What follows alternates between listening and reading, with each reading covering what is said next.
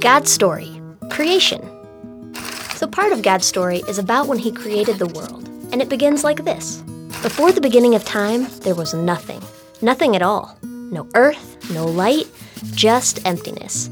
It was like the inside of a basketball, or a cup after you drink all the milk out of it. But God was there, and He had an idea.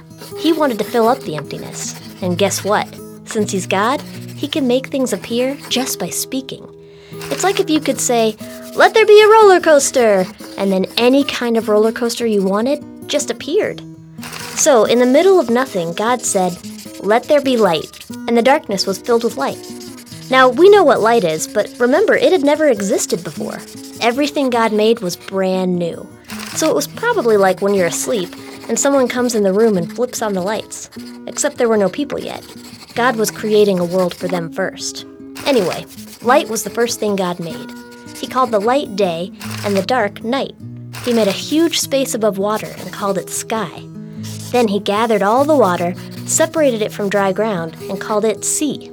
He called the dry ground land. God called it all good. He thought what he had made was pretty sweet. But he wasn't done yet. All that land was still bare.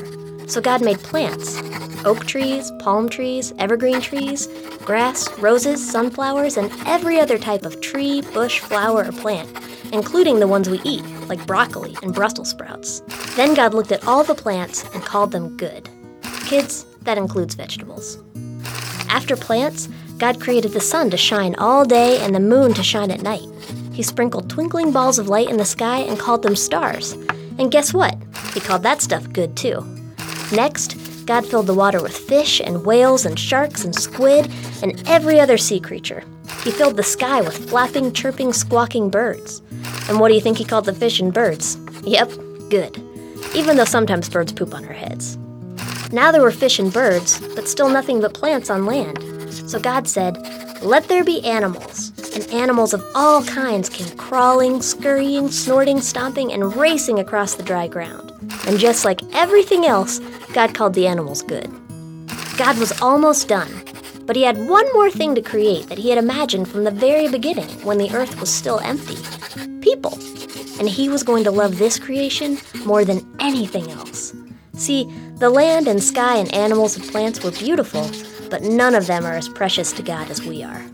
So finally, God created Adam. But God soon saw that Adam needed one more thing a family. So God created Eve. And God's plan was for the two of them to have babies and live in this perfect world forever. No hunger, no sickness, no sadness, no loneliness, no dying. God took care of their every need like a loving father. It was perfect. God loved all his creation. Remember, he had called it all good.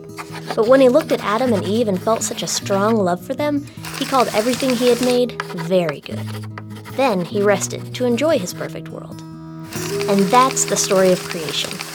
So, in case you missed it, here's the quick version The earth was empty.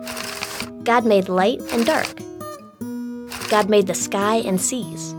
God made plants and fish. God made birds and animals.